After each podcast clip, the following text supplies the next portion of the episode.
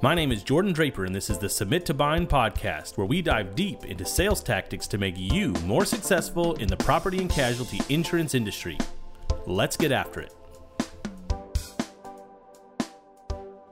In my journey to be a complete insurance advisor and salesperson, I've found that the five pillars of a successful salesperson have helped me remind myself to keep the main thing the main thing.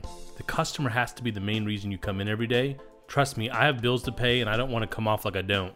And certainly paying your bills and, and having a great career and job is very, very important. It is why we do what we do. But there has to be more than just that. The fifth pillar is mindset, and it's the last pillar, but really it's the most important because it addresses the why when it comes to the insurance industry. The way you think about your job, get ready in the morning, and what you think about your clients is what mindset is all about. Let's look at the key principles of mindset. First, have a SMART goal, S M A R T. It needs to be for the week and for the month or for the year.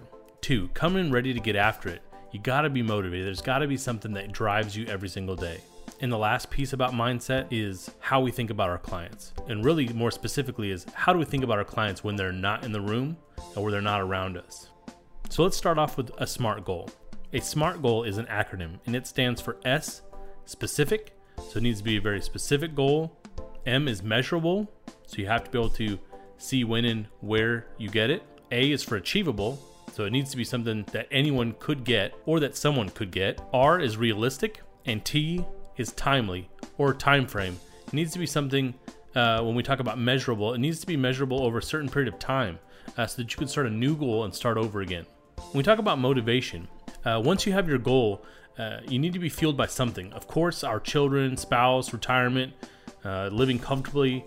Uh, those are all the low-hanging fruit when it comes to having a mindset, and those are all those are all a very noble cause. If that's what gets you excited every day to get after it, then put your uh, put your why on your mirror. Uh, put it on your desk or put it on your background on your computer. If it's your kids, have that be out there and open and make sure that you're getting after it every single day. If you want to have a better life for them, make sure that it's something you're looking at constantly.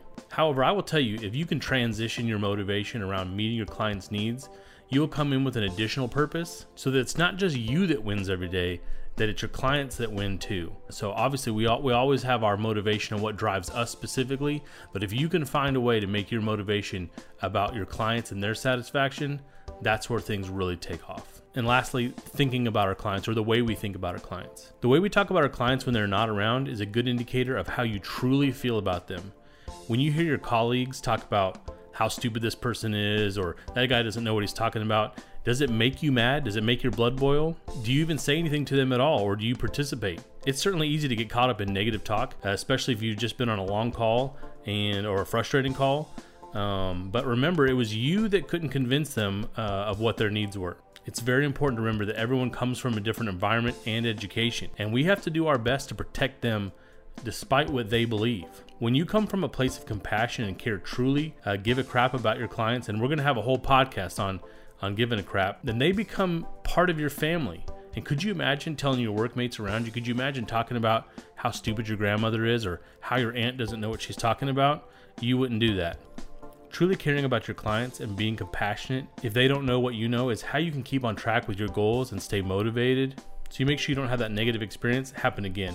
The way you think about your clients matters so much when it comes to mindset.